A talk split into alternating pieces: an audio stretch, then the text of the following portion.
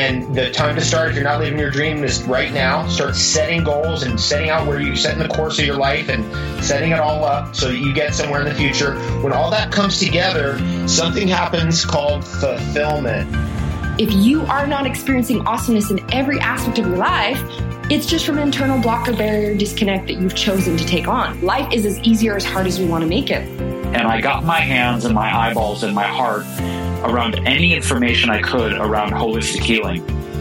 And that led me down a never ending rabbit hole of which I'm still spelunking into the depths of. I needed something like ayahuasca to really wake me up because I was very rigid and very stuck in my ways and very structured and controlling. And my first ayahuasca ceremony cracked my ego in a billion pieces. And uh, that's when I believe when you when we really follow our deepest truth, when we really follow our soul, when we really follow our true calling, the universe rises to support us moment to moment to moment. Welcome to the Holistic Health and Human Potential Podcast. I am your host, Ronnie Landis. I'm an international speaker, author of multiple books, an integrative nutritionist, a transformation and embodiment coach, and simply a man who has devoted most of my life to the study, application, and integration of human potential. And it is my biggest inspiration to bring you weekly episodes that will expand your mind, challenge your paradigm, deepen your heart, and help you to embody the greatest version of yourself as I believe you are meant to do something incredible with your life, and this podcast exists simply to support you on that journey. Greetings, everyone. Welcome to episode 118 of the Holistic Health and Human Potential Show. My name is Ronnie Landis. I am your host, as always. We have an incredible episode lined up for you with Dr. Eben Alexander and Karen Newell. Before we dive into that, I want to let you know that if you have a burning desire to really take your holistic health and natural nutrition and optimizing your lifestyle education to a completely new level, and maybe you are a health coach or an aspiring health coach, and you really want to take your own knowledge and your own understanding of the practical applications for not only helping yourself, but helping your clients, and also developing an incredible health coaching business, then I want to invite you to take a look at my Holistic Health Mastery program by going to www holistichealthmastery.com. This is one of the world's most comprehensive and well organized, well thought out holistic health courses on the internet by far. And I want to invite you to take a look at it.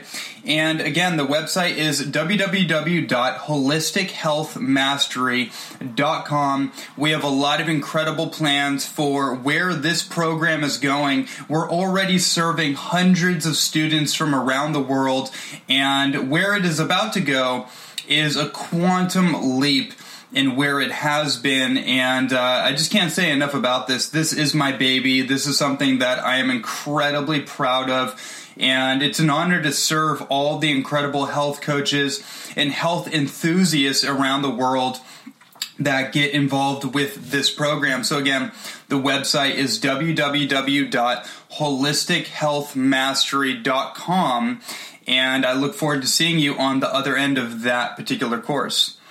So, moving forward with today's interview, Dr. Eben Alexander and Karen Newell. I mean, what is there to say? These are two extraordinary human beings in the spiritual world, the metaphysics, quantum physics, and I would also say health and wellness because their message is really about, you know, not directly but indirectly optimizing the human experience by really understanding that this thing we call life, this human incarnation, is something extraordinary.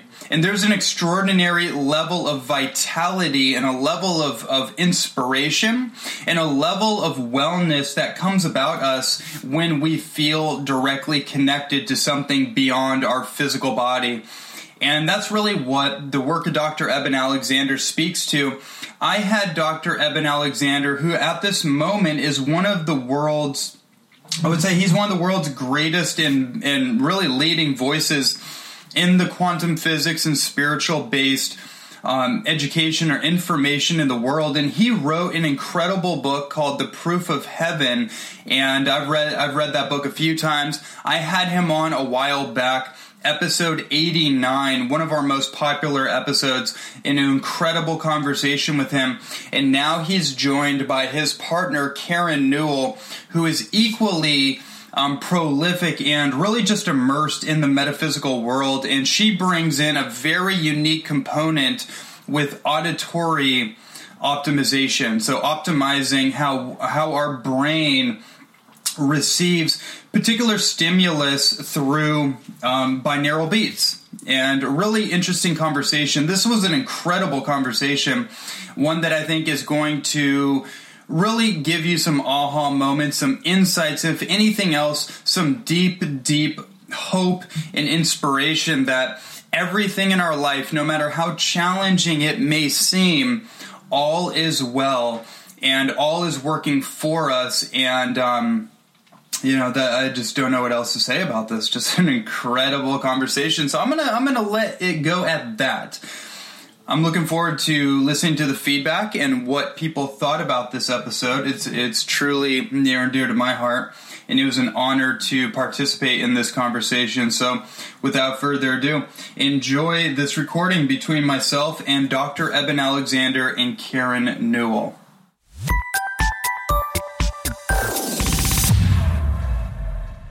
Eben Alexander was an academic neurosurgeon for more than 25 years, including 15 years at Brigham and Women's Hospital, Children's Hospital, and Harvard Medical School in Boston, with a passionate interest in physics and cosmology. He is the author of the New York Times number one bestseller, Proof of Heaven and the Map of Heaven.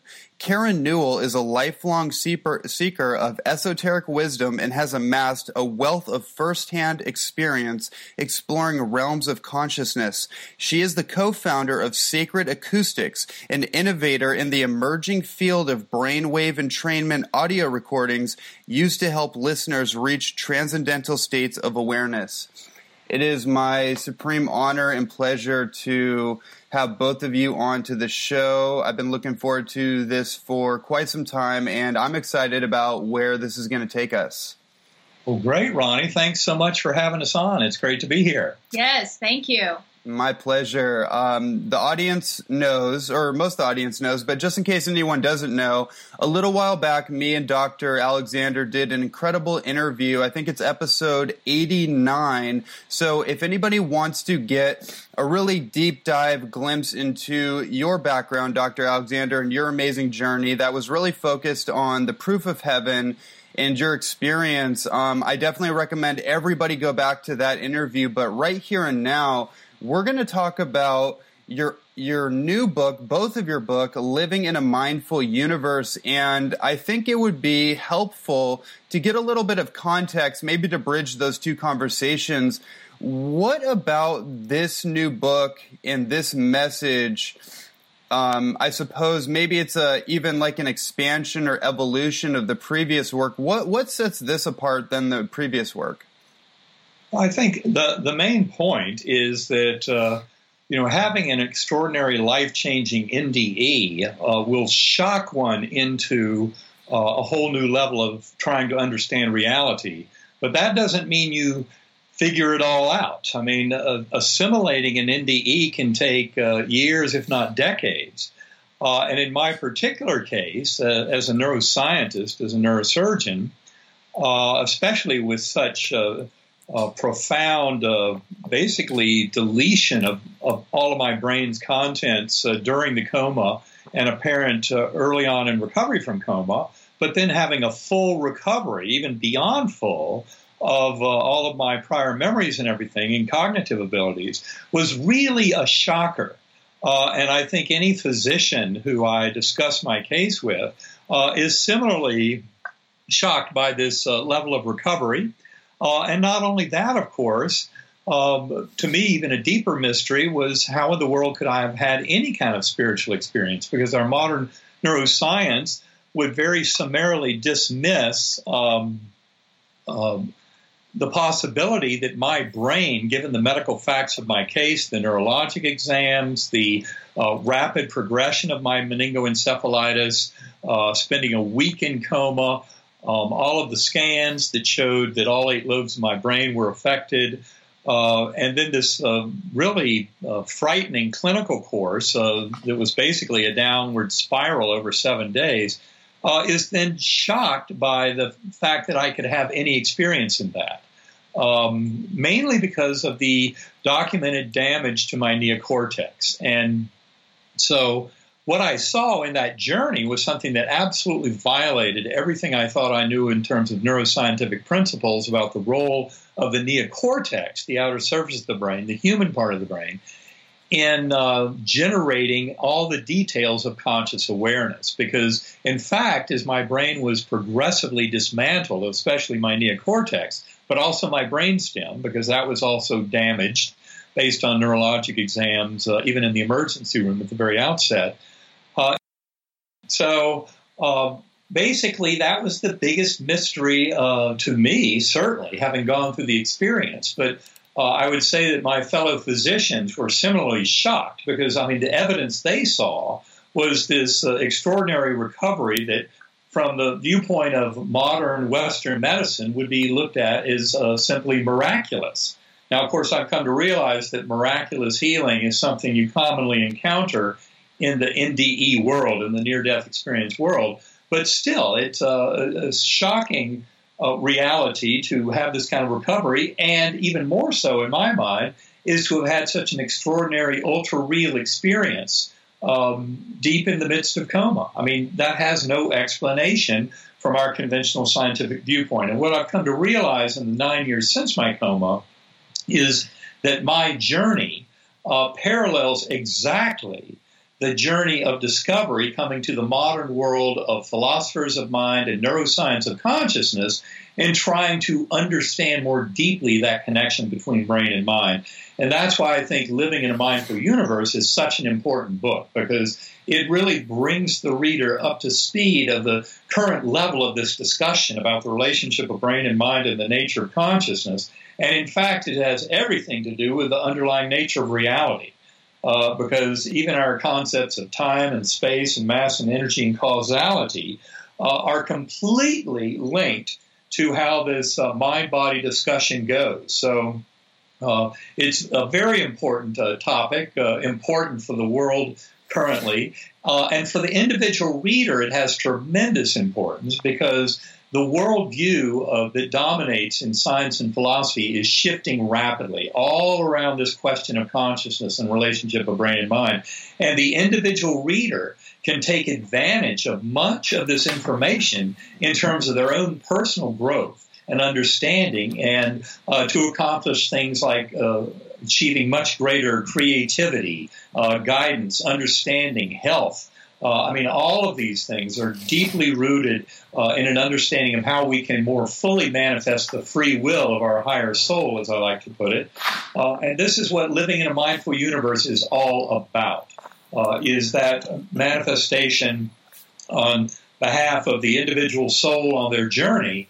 Uh, to achieve a much greater sense of connection and oneness with the universe and becoming more whole and complete, uh, healthy, and every bit of that.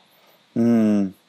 Yeah, and I really love the title. It really, it really, it really kind of like has a encoded message into it. Living in a mindful universe. It kind of hints that the universe is a living thing and that we're participating in it. And I'm, I'm curious, Karen, like what? I know that you two kind of converged on opposite ends of the spectrum. So I'm curious, how did, how does Karen like what is a little bit about your your background and how you two kind of your two worlds came together? All right. Well, I was one of those people from a very young age that didn't really believe what I was being taught in my religious uh, teachings and my secular school teachings. I didn't understand uh, you know, certain things about religion and God that was were being explained to me. I would be told, you know, for example, at Methodist church camp to go out in the woods and commune with God, and I didn't see God anywhere. And as a child, I challenged my minister and said, "What's what's up? Where is God?" And I don't think I believe in Him. And he said, "That's okay." And so at church camp, I would commune with nature and I would feel one with the trees and the sand and the, and the birds and anything that was around in nature. And of course, later I realized that many people think that God is that force of nature, but I had it more in that pure sense without the dogma. And likewise, in uh, secular school, I learned a lot about our ancient history. For example, the Great Pyramids that were supposedly built in Egypt by uh, you know thousands thousands of slaves to be tombs for pharaohs. Mm. Now, when I learned about this, this sounded like nonsense to me, and uh, we were also told that today's engineering uh, capabilities couldn't duplicate how those pyramids were built, and so I didn't believe things at face value. I really questioned how in the world do we, you know, what is our purpose? Why are we here? And I wasn't finding those answers in traditional education. And I mm. started searching in other kinds of texts. For example, Plato's Atlantis. He talks about, you know, this ancient civilization that was very advanced, you know, thousands of years ago. That is supposedly a myth, but it rang true to me. And so I began searching and I read things like the Kabbalah, I read theosophical texts. I really went outside the bounds of normal Western learning. And I started finding that some of those things seemed more true to me. And I always kind of trusted my inner knowing. Somehow I, I wasn't uh, beaten out of, you know, trusting those kinds of sources. And as I went along through life, I realized that reading about all of these things certainly brought some kinds of answers. We were, were able to think about these sorts of things. But I eventually came to realize that personal experience was very key to really knowing things firsthand. And I began to try to meditate, for example. I thought that would be a great place to start, but it was very challenging for me. I could not get my I guess, monkey mind, that constant chatter that many of us have. I could not get it to settle down. I was a very busy project manager in the publishing and technology world, and I was more making plans and lists and having imaginary conversations. Now, eventually, I found that sound was a key to uh, helping to settle my mind, specifically brainwave entrainment technology. And that's exactly the setting where Eben and I first met. Now, he had already had his near death experience, but he had not written the book, Proof of Heaven, yet. He had taken all those notes that he talked about, but he had not found a publisher and an official, you know, book uh, that other people could read. And so I was curious when I met him because I knew others who'd had near death experiences. And I knew that people usually learned really important spiritual lessons. And I asked him, you know, what did you learn on your near death experience? And and he says to me with great enthusiasm, the brain doesn't create consciousness. And I thought, well, huh, why would anyone think that it does? And so mm. this was very interesting. We came from these two different worlds because in the spiritual world, in a, a lot of esoteric and uh, alternative sort of texts, they speak of the fact that our minds are the foundation of all that exists. So to me, this was a concept very easily understood. I'd always understood that our souls, that our innate sort of beingness was eternal. But uh, when we first met, Eben was just discovering some of those realms. And uh, so it was very interesting. I didn't know a lot about science, of course, now I do, especially in the process of co authoring this book. But Eben didn't know a lot about those kind of more spiritual teachings beyond traditional religion. And so we were able to really fill in a lot of gaps with uh, knowledge that each of us had. And that's how we were able to create this book that really brings science and spirituality together in ways that I have to say I've never seen in all the books I've done. Mm. But that's kind of how it all began. Mm. It's it's very interesting to me. I'm I'm really curious what your perspectives are on the nature of divine timing. You know, especially as it pertains to both of you joining forces at this point in time, and not sooner, as it may appear that that would have been more opportune to bring your your both of your work into the world. Well, uh, as as we often say, there are no accidents. Mm. Uh, mm-hmm. I think that uh, the universe has great wisdom, and that's what we see in a lot of the unfolding of it. Um, and it also points out how individual human lives uh, can seem to be filled with all kinds of uh, imperfections and kind of hardships and difficulties and challenges, but in fact, they are part of our growth. And in looking back on it, I would say Karen and I both had very significant life lessons to go through in the form of various challenges that we faced personally that were all there to help us kind of grow to the level where we would finally be able to meet up and recognize that we shared a, a, a global mission and then move forward from there. So even though we can look back on it and say, well, I wish we met, you know, 20 years earlier than November of 2011 or something like that. Uh, in in truth, I would say the universe has great wisdom, and I trust it tremendously. And I think uh, Karen and I both went through uh, various particular ordeals in our lives to get us ready to get to this point where we could actually work together to uh, accomplish this uh, kind of amazing achievement of trying to synthesize science and spirituality as we do in uh, this book, Living in a Mindful Universe. Mm, mm, that's a beautiful perspective. I think that's really helpful too because there, um, you know, one of the one of the things that I wanted to bring up with both of you, I figure I figure that now might be a good time and get both get both your perspectives on it. Um, I want to I want to know how does focusing on our or focusing on increasing our spiritual connection and developing a heightened state of soul awareness enhance our spirit or experience as physical incarnates here on earth with the regards to the notion that many people having a physical experience may be attempting to bypass their physical life and attempting to just go back home as one might say so in other words how can this information and work in the spiritual realm support our daily human lives? Well, as it happens, if, if you really buy into the concept that in our book we call metaphysical idealism, that every thought you have, that every act you make with whatever intention is behind it actually affects our unfolding reality, mm. that makes it highly relevant to our daily lives. I know what you're saying. A lot of times people think of meditation and spirituality as, you know, being a monk, being ascetic, withdrawing from the world. And of course, that certainly is useful in some situations. But what we really are trying to teach people, especially in the book, is how it applies to your daily life. So it could be as simple as, um, you know, losing a, a, lost loved one that's very important to you. And many people go through various stages of uh, sometimes debilitating grief. But if you understand that that soul is still alive and well in some kind of fashion and that you can continue your connection with that person, that can help the grief situation quite uh, remarkably.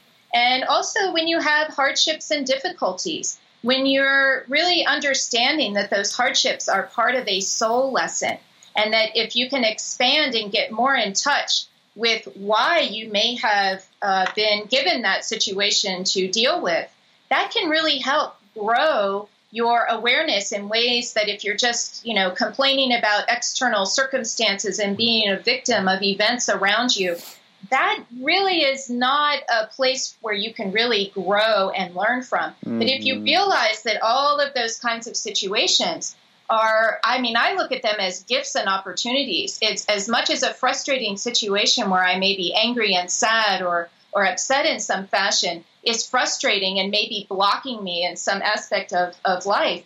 If you're able to realize that those situations are opportunities to turn a different direction or realize that if you persist, you really will do better. I mean, there's just so many angles. It's incredibly applicable to our lives. And mm. learning how to get into that meditative state of awareness and viewing your life from kind of a more neutral perspective can bring amazing uh, kind of opportunity to achieve certain goals or uh, approach life in just a completely different way. And I, I would simply add that um, one thing that became very clear to me in the months and years after my coma, my NDE experience, is the reason the whole universe exists is to support uh, sentient beings in this soul school, to support our journey as incarnate beings. This is where we learn and teach uh, the lessons. And uh, we have to do it by having skin in the game, by having the mm. emotional buy in. Yeah. Um, and that's why coming into these lives, there's a process of kind of a programmed forgetting to where we don't necessarily remember our plans, our kind of higher souls and soul groups and uh, made in, in coming into this world in terms of planning those hardships and difficulties. Uh, and that's what allows us to really live those lives and learn the lessons. And if we had all of that uh, knowledge of our highest soul about all of our incarnations and life between lives and, and the planning process itself, we wouldn't be quite as uh, able to jump into the game and and have you know the the, the feelings involved, the the wonderful ecstasies of uh, connection with other human beings, and yet the the pain and suffering of loss of those kind of uh, uh, relationships and everything. If we believe that the physical is all that exists and that somehow death of the physical body is the end, that kind of thing. But uh, mm. it's the important lesson here is that uh, this is the reason the world exists is for these incarnations and the lessons we can learn and it's not like we're here so that we can skip school and uh, you know go go back to the spiritual realm and sit there on a cloud playing a harp all day long that's not what this is all about uh, and in fact i would say uh, again and you can tell from my statements here that uh, a huge part of this understanding is knowing that reincarnation, which has a lot of scientific evidence to it, mm. is absolutely real and part of the bigger picture.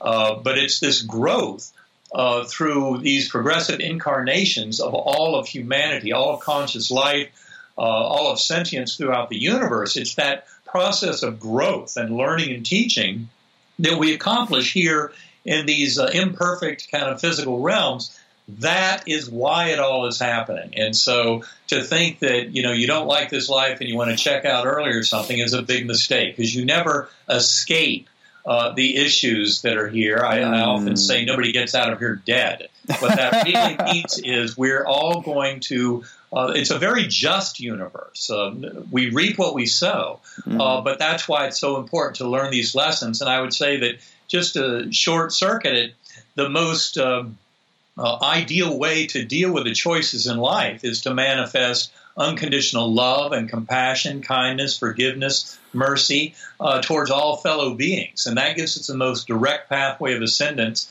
towards mm-hmm. that oneness with the divine. But we have the free will to choose otherwise. And that's what we do in these lives. And if we choose otherwise, we have to be willing to face the consequences. Mm. Because if we hand out a lot of pain and suffering to others, uh, if we're not able to make amends in this lifetime uh, for those transgressions, then we got to be ready to face up to it in our life review. The life review is not some new age concept. It's been around for more than 2,400 years uh, as an accepted part of the of the near death or death process. Uh, and in the life review, we have to face all the residual lessons of our life, any of that residual pain and suffering we gave to others and, and never made amends for, we have to feel on their behalf. Mm. That's why the life review is such an important lesson of the false boundaries of self, because when you go through that life review, you don't experience it from your point of view, you experience it from the point of view of those impacted by your thoughts and actions. Uh, so better to clean that up before we leave this uh, this physical world.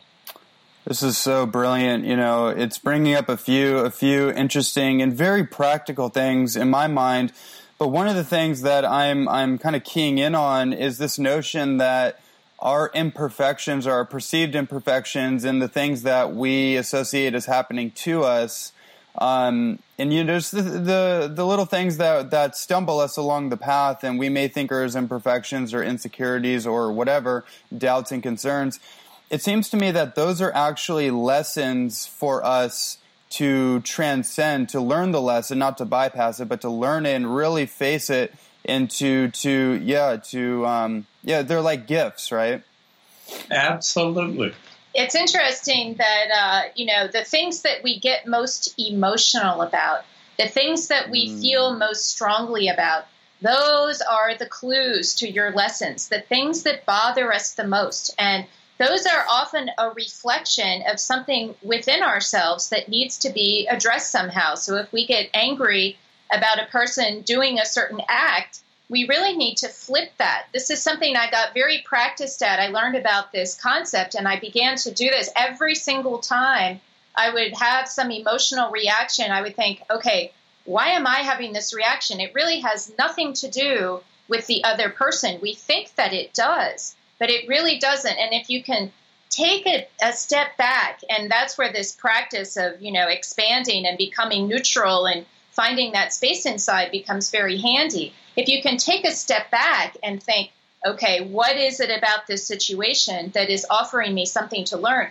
And if you can really figure out what that lesson is, very often those external circumstances just dissolve away and they are no longer a problem. You no longer have an emotional trigger over that sort of thing. And so our daily life offers us so many opportunities to mm. recognize what those lessons are that we may have, as Eben said, chosen to experience in a given lifetime. Mm, I think that's very empowering the notion that our soul chose to take on these characteristics or these particular um, life circumstances in order for us to grow. Yes, exactly. And it seems like the uh, a really interesting thing is, you know, very often people feel like victims when all of this is going on, and and if you're an external sort of witness of someone going through a lot of problems, for, you know, we all know people, whether it's ourselves or someone else, but we know people who are going through really difficult challenges. And an interesting way to view that is to thank them.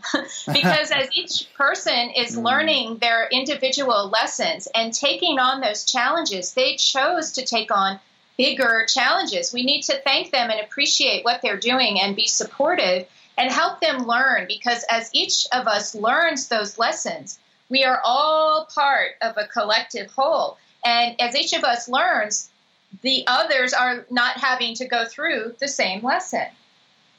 Mm it's a complete flip on how we really uh, are taught to view our, especially in our Western world. It's a complete flip on how we're taught to view things. So it's, it's interesting. I, I, would add that most people, probably in looking back over their life, uh, can see how those challenges and hardships, uh, no matter how uh, devastating at the time, how they often led to personal growth, to personal uh, kind of strengthening, to becoming more whole. Uh, but of course, when we're in the midst of it, uh, no, it's very. It can be very difficult to see that, uh, to see that there's a silver lining there, to see that there might actually be a purpose for these hardships and difficulties. Uh, but certainly, as a physician, uh, I would include illness and injury. That um, yeah, uh, I, I many times in in looking at the circumstances of those around me and patients and what have you, it's become clear to me how uh, these uh, hardships are often uh, tremendous gifts and they allow us to recover a sense of connection that we're deeply loved and cherished and cared for, that our uh, connections with our fellow uh, beings um, uh, are not something that end with the death of the physical body. And I think this to me was one of the powerful uh, instigators of my own effort to share my story was the fact that within the first uh, year or two after my coma, I found that by talking with certain friends, and especially those friends, uh, couples who had lost children, who were bereaved because uh, they had the uh, uh, premature, untimely demise of a child, which I think is one of the most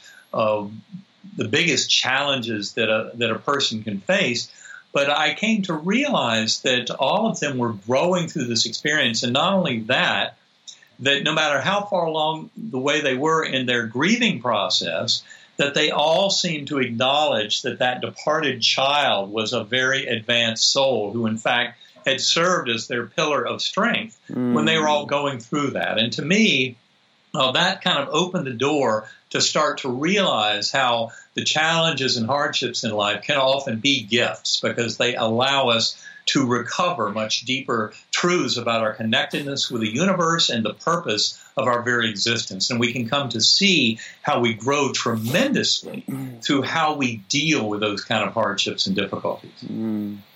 Absolutely. It's such a beautiful sentiment and, and really way of weaving, weaving it together. And I, I keep thinking about this idea of a mindful universe. And I kind of want to, um, expand upon that a little bit, especially as it re- relates to what both of you are sharing in this perspective, because what comes up for me when I think of that is this idea that I'm not alone.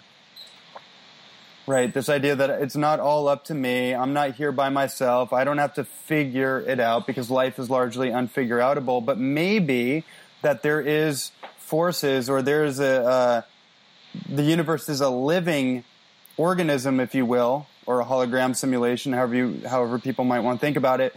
And I'm just part of the whole, but it's not just me and my own little egocentric universe trying to figure it all out by myself. That's a very good. And uh, I would say one, one thing about living in a mindful universe is we get very deep into looking at the mind body question uh, and looking at the very nature of consciousness. And you cannot do that very deep look without getting uh, richly into the world of quantum physics and what it's trying to tell us about the nature of reality. Because mm. at its core, uh, the question, uh, the questions raised in quantum physics about the physical universe and about our knowledge of the physical universe uh, is, in essence, the mind-body question at a most fundamental level. Uh, and one thing that starts to emerge is, especially in modern neuroscience of consciousness and, and deep studies of philosophy of mind, uh, is the understanding that there really is one mind. Uh, so, in fact, we're all participating in the dream of the one mind. And you might, uh, if you wanted to um, uh, try and picture what that one mind is, I would say that yes, it's it's the same as that God presence of infinite love that many NDEers and other spiritual journeyers have witnessed uh, on their journeys. Uh, but it's it's that sense of oneness with that, uh, and I, I, would say in, in that sense that. Uh, for example, my religious upbringing, I grew up in North Carolina, went to a Methodist church, and then uh, later in life to an Episcopal church. But that whole notion in Christianity that we are separate from God, uh, I think, is a very damaging uh, viewpoint. Because, in fact, our deepest kind of conscious awareness, I would say, is absolutely one with that one mind that uh, I would say is that creative God, especially as you come to realize all the incredible depth of what quantum physics is actually trying to tell us about the nature of reality, the very nature of time and space, uh, how it all appears to be happening really in a now, how past and future are cleverly mm. wrought illusions, as Einstein's. Mm. So this is really about a much deeper sense of oneness. And, and also, as I mentioned a few minutes ago, that life review, very commonly described, uh, somewhere between 30 and 60% of NDEs, depending on the series, but they involve uh, life reviews. And the life review, one of the most fundamental lessons is you don't experience it with your boundaries of self intact. Those boundaries of self dissolve. So, in another uh, sense, the life review is showing you how that one mind is doing this dream, and that you may be like a facet on a diamond of the one mind, but each and every one of us uh, is a facet on the same mind. And so we have different perspectives, but we're really using the generative force of existence and of self awareness of the one mind, that God force. And that's why it's so important not to try and portray us as separate from it. Mm. And this is something that I've come not only to kind of think about and muse over, but to actually live by going within. And that was something that became very apparent to me about beginning about two years after my coma was the only way to make any sense of this was an extraordinary uh, effort uh, prolonged effort to go within. And uh, for the last uh, seven years or so, I've been meditating an hour or two or more a day. Uh, I use the sacred acoustics uh, sounds, differential frequency sound brain entrainment, to get me into very deep states of transcendental conscious awareness. But for me, that form of deep meditation is always a form of centering prayer. It's a form mm. of acknowledging the oneness of mind, that I'm one with all life throughout this universe. That no matter where I might try and put, you know, another person on that spectrum, that when I go deep within mind, I realize that we're all part of that one mind, that we're all in this together. Uh, and that's why I can see that binding force of unconditional love is so crucial uh, at really getting the bigger picture here. Uh, but uh, going within is a, an extremely uh, efficient way to get in touch with that one mind and come to realize you're right, you're not in this alone. This is just another side of that coin uh, in the brain body or uh, the mind brain discussion that acknowledges that consciousness is not created as a physical product within the brain because all of neuroscience sooner or later gets to a point where they have to throw that out the window mm. because it doesn't work the hard problem of consciousness uh, it becomes an impossible problem if you're truly shackled to only the physicalist uh, worldview. Um, but this uh, going within is really a way of living the uh, model in neuroscience and philosophy of mind that has uh, replaced that uh, simplistic false view of the brain creating consciousness because now there's something called filter theory, which of course has actually been around for more than 100 years. But filter theory uh, is the notion that consciousness is primordial, uh, that one mind uh, pre-exists the entire physical universe, and that um, in fact the brain serves as a filter or reducing mm. valve mm. to limit that consciousness down to this tiny little trickle of the apparent here and now and the false boundaries of self versus non-self.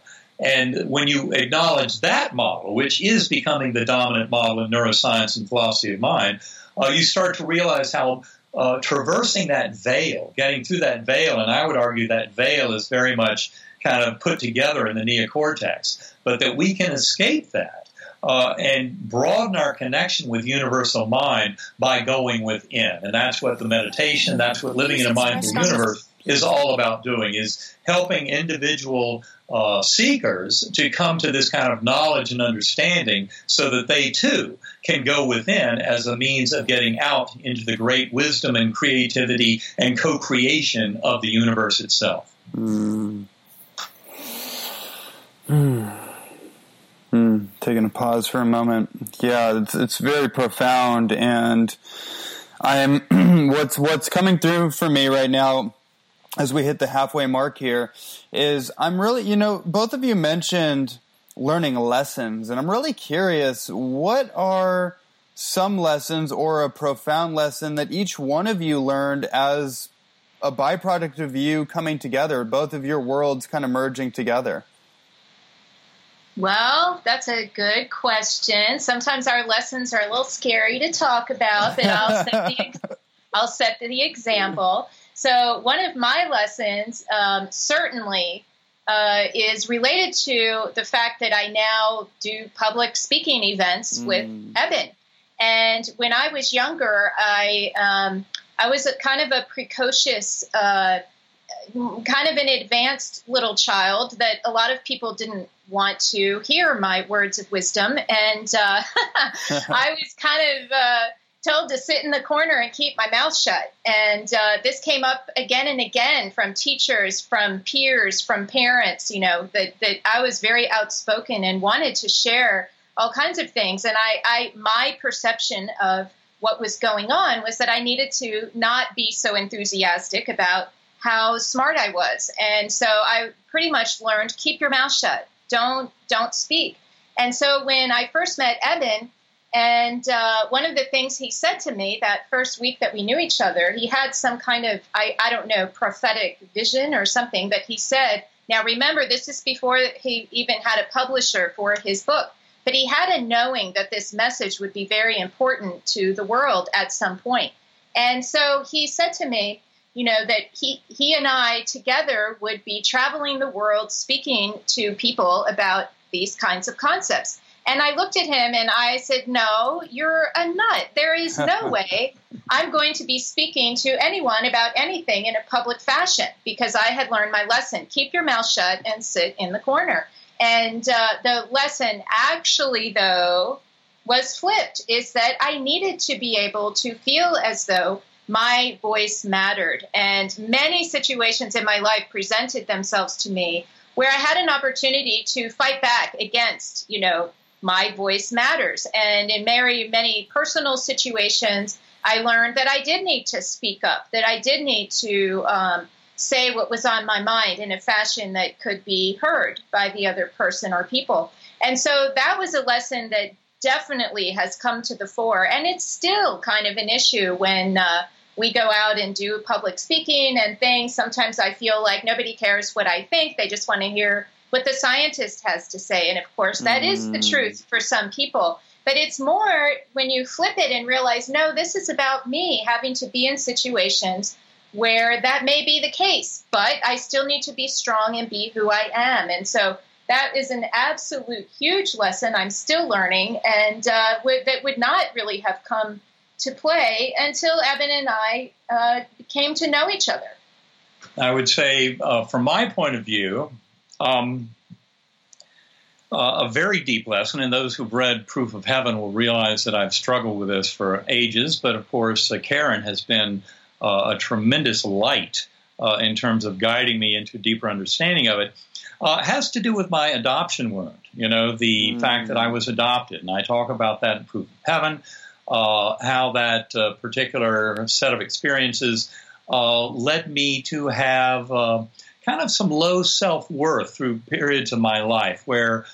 you know, the, the general thinking would be, well, you know, if I wasn't even good enough for my birth mother and she left me behind, then I'm just not good enough to exist. And that kind of existential challenge, um, like many adoptees, um, you know, I faced that through much of my life, and that was a struggle I went through in trying to interpret my experience uh, as portrayed in Proof of Heaven. Now, uh, Karen has been extremely important to me in terms of, for one thing, acknowledging kind of the depth of that wound. And, and, and I want to point out here that that kind of abandonment wound is not restricted to just those who are, have been put up for adoption. That's kind of a universal wound. In fact, I came mm. back from my journey realizing that the vast majority of the world's problems result from the fact that we don't even love ourselves enough. Mm. If we could recover that love of who we truly are as these divine, eternal, spiritual beings that have the full grace of God right there in our very being, uh, that would be one thing. But of course, most of us don't have that memory so automatically. And uh, so that's what my journey has been about is, is trying to recover that.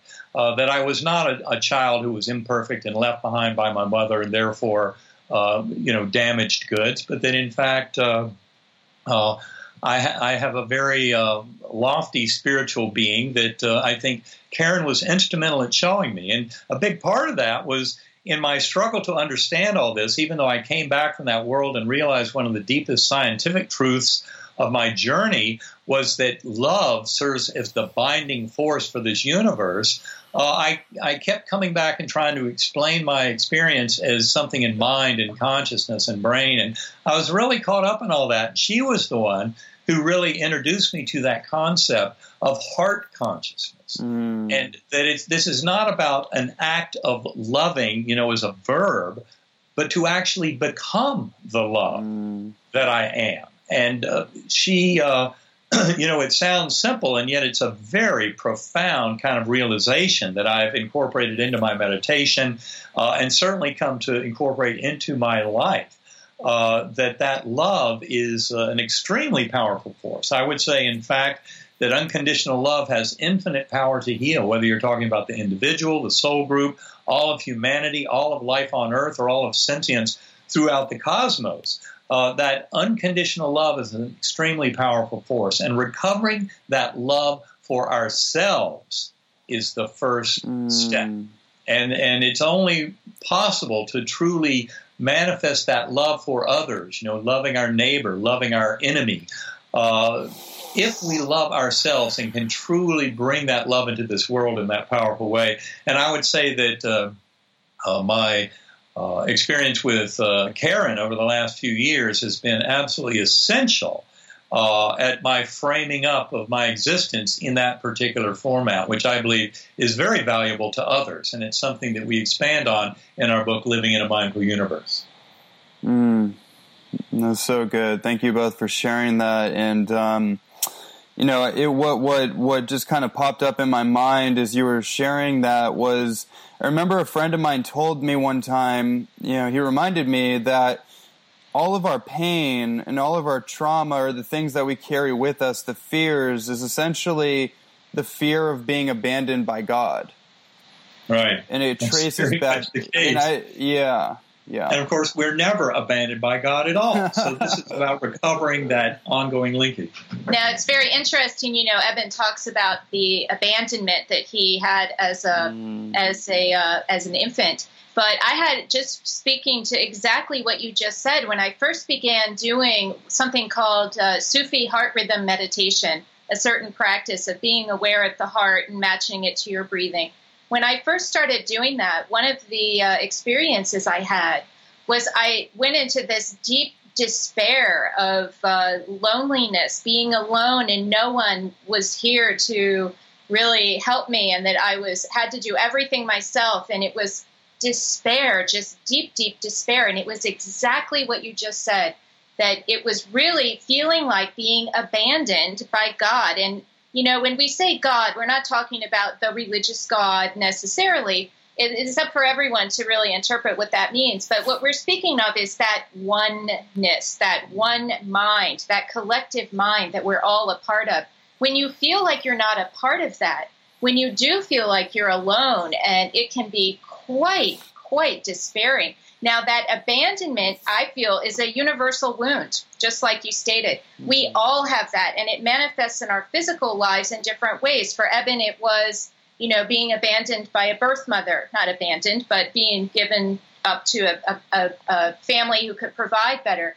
But my form of abandonment in the physical world was that my parents got divorced and my father wasn't around. And so my interpretation of that as a young girl was that I was abandoned by my father. I was abandoned again by my brothers, you know, in adolescence. They used to be my best buddies, and suddenly it wasn't cool to hang out with the girl. And, you know, we all have some form of abandonment that gives us an opportunity to realize no, no matter what happens in the physical world, we are still connected to that one mind. You were speaking to that earlier. That connection, that knowing that we're not alone is so, so vital to our existence. But we've lost it. It's not something we teach in schools. It's not something that very many uh, religions teach.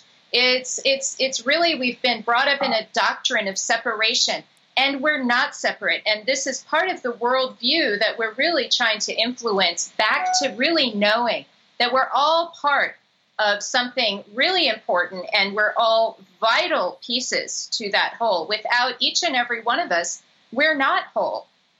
Mm. Mm. Yeah, really beautiful. Yeah. Mm. Okay, so thank you for sharing that, by the way. That was really, really powerful. And I think that's going to be really helpful for a lot of people listening to this because I think that we all, on some level, because of our human conditioning and whatever we've gone through in our life, um, and I don't think many people actually got the proper guidance to uh, to navigate their life experience. I think that this wound oftentimes um, gets imprinted because they didn't have somebody to explain to them what you're explaining, so they didn't even have any kind of real spiritual education. They're just almost like we we've almost kind of like been bumping bumping into things along our life trying to figure this whole thing out. I think that that's why. Uh, you know, kind of um, defining this uh, spirituality, I think, is so important because um, I think uh, there's a lot of value to modern uh, religions, but on the other hand, any teaching uh, within a modern uh, orthodoxy uh, of separation, of being better than. Mm. Um, you know, it, to, in my mind, that is a very dysfunctional and false interpretation of the actual uh, message uh, coming from the prophets, no matter who you're looking at, whether you're talking about Buddha uh, or Christ or Muhammad. I believe that what's happened is that other human beings have taken their message and kind of distorted it in, in the way of seeking control. And that's why in the modern era, whenever I see uh, religions that are really harping on the oneness, on love and compassion and kindness and helping others, and not uh, trying to foment some kind of separation. I think those are very valuable because spirituality, in my view, uh, is a very crucial aspect of human existence and something that can bring great joy and uh, great uh, uh, kind of comfort and completeness in our existence. And that spirituality really just means a sense of purpose and meaning, and also this very strong and concrete sense of connection. Mm. And it's connection not just with other human beings, and connection not just with all of life on earth, but a much bigger sense of connection that we're uh, really all in this together. Uh, and, and, and that's why I would say that often some of the best uh, uh, feelings we can engender when we help others, when we're here to uh, really help other people, especially people who are in, in tough times and tough circumstances. And that's where we can really start to harvest the emotional power of this oneness and of being there for each other, which I think offers tremendous uh, kind of growth in our ability of feeling more complete and in living this life. So spirituality uh, should be kind of a concept and uh, something that we strive for uh, that has great power to influence our health. Uh, and by health, I mean really in the big sense, and that's becoming more whole and complete and who we are here and meant to be. Uh, is that kind of healing process, uh, and this the spirituality is really that sense of connection. And unfortunately, our modern culture, which is heavily influenced by modern science and philosophy, has been led into a false cul-de-sac uh, of this materialist view. And in fact, when you really break it down, materialist science uh, at its very fundamental level uh, is known as reductive materialism. And what that means is the only stuff that exists is the physical world, which is false. Uh, and then also that the best way to understand how that physical world works is to break it down into the tiniest particles and then learn the laws that govern the interaction of those particles and assume that somehow that's going to teach you how the universe works. Mm. Well, I would say that's completely backwards. Uh, that's a bottom up approach that, from my point of view, is quite useless in terms of deriving any kind of big knowledge about this universe. Much better to use a top down approach, one where we really try and take the big picture. Uh, and that is something that is more easily accomplished in meditation by thinning the veil and getting in touch with that uh, greater mind, that one mind or the collective mind, as Karen and I often refer to it, uh, and coming to see how this can always be win win and that there's all those kind of dark imperfections in our lives when we take a high enough view of it all from our higher soul's perspective, we can always see how those imperfections are actually the engines of our growth. And it's how we deal with those imperfections and learn to assimilate them and come to see it all as a beautiful lesson about existence that we can actually grow as one and grow our connection and basically our relationship with that force, with that deity, with that God, that uh, infinite power of love that is so influential in people who have had NDEs and other spiritually transformative experiences. Well, you don't have to wait to be smote down by meningitis or to have an NDE because as a conscious sentient being, you have the power to come to know every bit of this. Uh, and it's simply by going within and exploring that consciousness that all of us to, can come to know th- these truths. And this is something that a journey that we describe in detail in our book, Living in a Mindful Universe. Mm.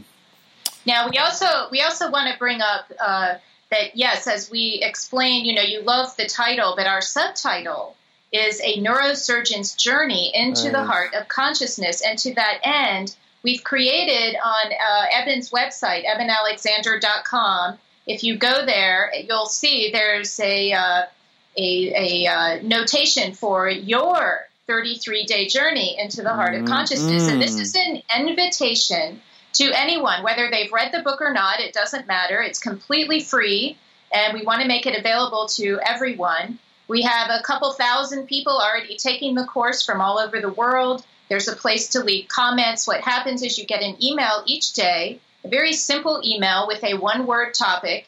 And then there's a little kind of uh, lesson from the book and uh, a practice. an actual practice that you can do to put that concept into action in your daily life. And we kind of take people from the brain to the heart throughout this 33 days, and uh, we teach people how to connect within and how to connect to that oneness of the universe. And it's all free. It's our gift to everyone. We we hope that everyone on the planet will uh, take advantage of this opportunity and start to really integrate this type of worldview into your life. As we like to say, no soul left behind, Yeah. and that's what this 33 day course uh, that will be up uh, for uh, a long time to come. So we encourage people whenever they hear this uh, podcast to get on board. Go to ebenalexander.com.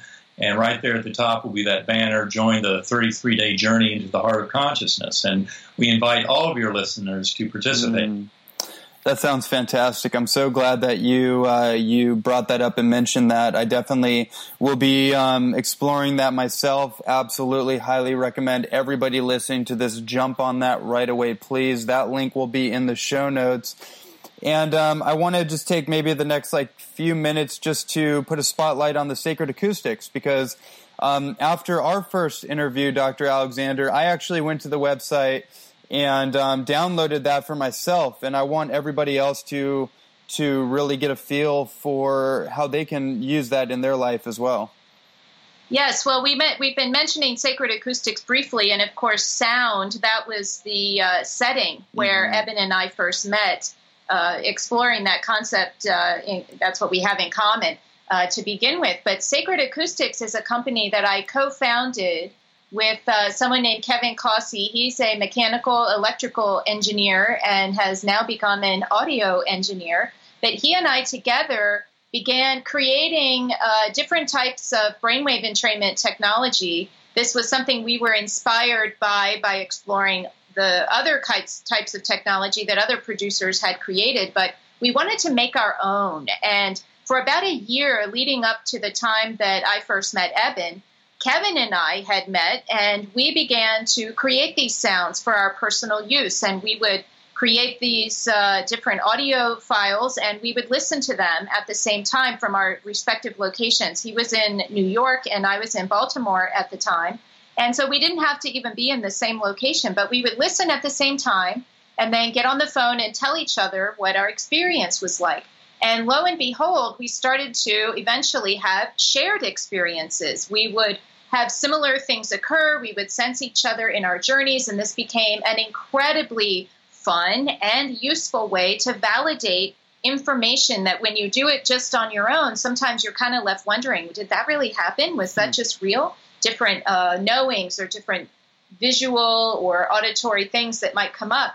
And when we met Eben, he we invited him to listen to our sound technology. He was the first other soul that we invited to listen to it, and he loved it so much that we began three-way journeys. He was in yet another location, and the three of us would listen, get on the phone, and tell each other what happened. And it, this is something that we encourage people to do. If you have a friend or a spouse or any kind of person who might want to explore with you, it's very, very validating to do this with someone else. But eventually, when uh, Proof of Heaven came out, Eben was very, very interested in sharing ways for other people to access these types of uh, realms of consciousness. And so he encouraged Kevin and I to begin the company Sacred Acoustics so that we could make these recordings available to others. And that's exactly what Eben and I teach when we go to different locations and give presentations uh, with the con- concepts and content we've been discussing on this interview. We always include an experiential element so that people can right then and there experience what it's like. And we do have a free download on our website, like you mentioned. Just enter your email, we'll send you a link. And the 33 day journey includes four other, well, some of them are the same as the free download, but four recordings that we uh, provide for you throughout the 33 days. The, the, only other thing I would like to add to this is uh, uh, why I was attracted to binaural beats in the first place. This came about two years after my coma. And of course, as I mentioned early on in this podcast, uh, the shocker to me was how come I could have such overwhelming damage to my neocortex And yet, the exact opposite of what I would have expected was the result. That is, an Yeah. extreme enhancement of ultra real, vibrant, uh, and alive experience with, uh, you know, no way to be formed up in my brain at all, given the destruction to my brain that was so clear. And so I wanted to duplicate that somehow. I wanted to neutralize the information processing in my neocortex, but without necessarily coming close to death. Uh, and that's where this notion of binaural beats was presented to me.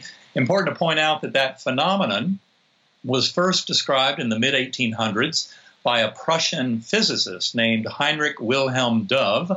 And he noted that if you put a simple tone into one ear, say 100 hertz, 100 cycles per second, in one ear, and uh, for example, 104 hertz in the other ear, that somewhere in the brain there is generated the arithmetic difference between them. So 104 minus 100 would be a 4 hertz wavering tone that's generated in the brain. Now, it turns out that is generated in the lower brainstem in a place called the superior olivary complex.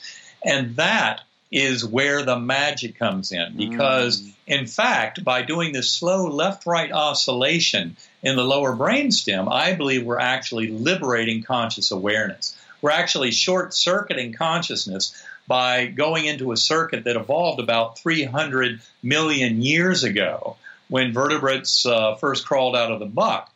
And we're basically detaching conscious awareness from that consciousness at that brainstem level. Uh, and of course, um, I don't really know all the, the details of how this works. We're still investigating all that, but it has profound implications in what in terms of what these sounds can do in generating very rich uh, transcendental states of consciousness.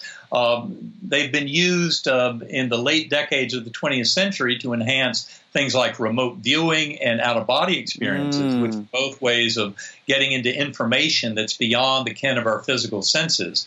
Uh, but obviously, they can do far more than that in terms of liberating our conscious awareness and essentially setting our soul free from the shackles of the physical brain. Because I've come to realize that we are conscious in spite of our brain. So, this is all a process of getting in touch with that collective mind or universal consciousness by traversing the veil, which you can do with these kinds of differential sound frequencies like sacred acoustics. Mm. This is so exciting, so empowering, and um, I love that you guys have created a really practical tool that anybody can immediately put into action and have an experience of themselves. And so, for everyone listening again, if you even need me to mention this, I really just recommend you immediately go to the website um, get get the journey and also get the sacred acoustics. I've been playing with the sacred acoustics myself, but this just kind of re-inspired me to double down on that and uh, put some more skin in the game, as you say, and really like um, explore it at a deeper level. I'm getting like this moment of like, wow, I'm getting more of kind of a context of how powerful this can be with a little more consistency. So I really appreciate you too bringing this to all of our attention.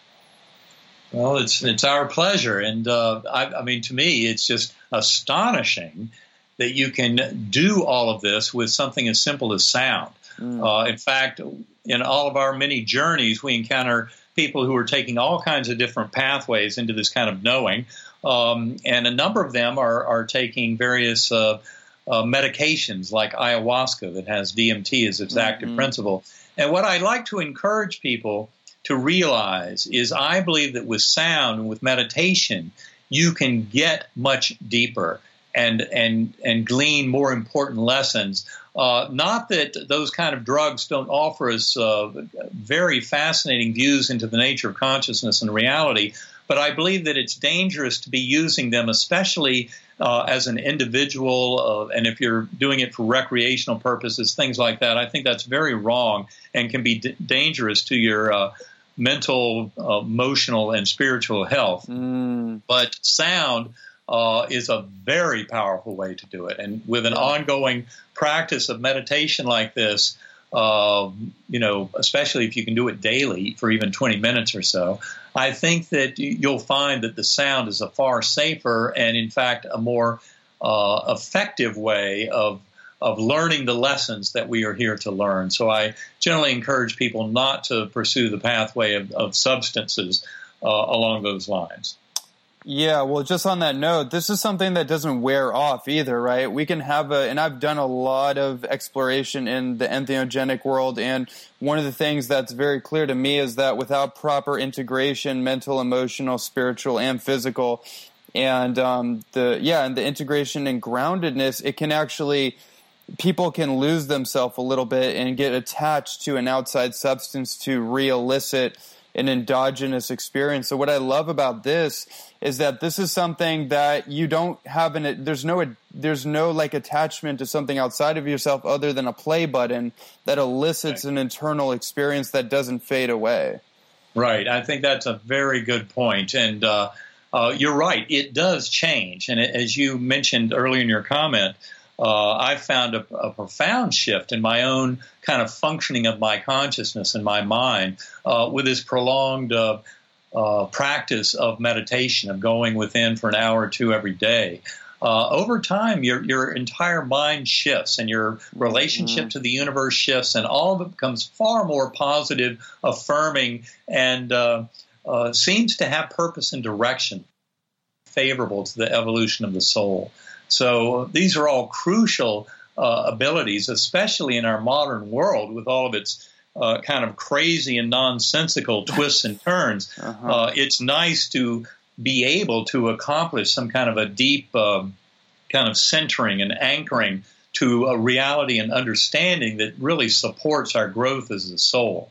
Oh, beautifully put. I, I love that. Thank you. I want to thank both of you so much for coming on, making the time, and sharing your wisdom and your experience and what you've created for the benefit of everyone. This has been such an incredible interview. Well, Ronnie, thanks so much for having us. It's been great talking with you, and I hope we get to do it again sometime. Yes, thank you so much for including me. Uh, my pleasure. Thank you. I hope you enjoyed this fascinating episode of the Holistic Health and Human Potential Show. Before you head off, I want to invite you to go to my website for further podcast episodes and tons of free content on holistic health, natural nutrition, and human potential. Please go to www.ronnielandis.net to find out how to take your health and your life to the next level. And also, I want to encourage you to leave a five star review for this podcast on our iTunes page, which will help me in my mission to get these inspiring messages to millions of people throughout the world. I thank you so much for your support, and I look forward to continuing to provide amazing conversations and content on holistic health and human potential.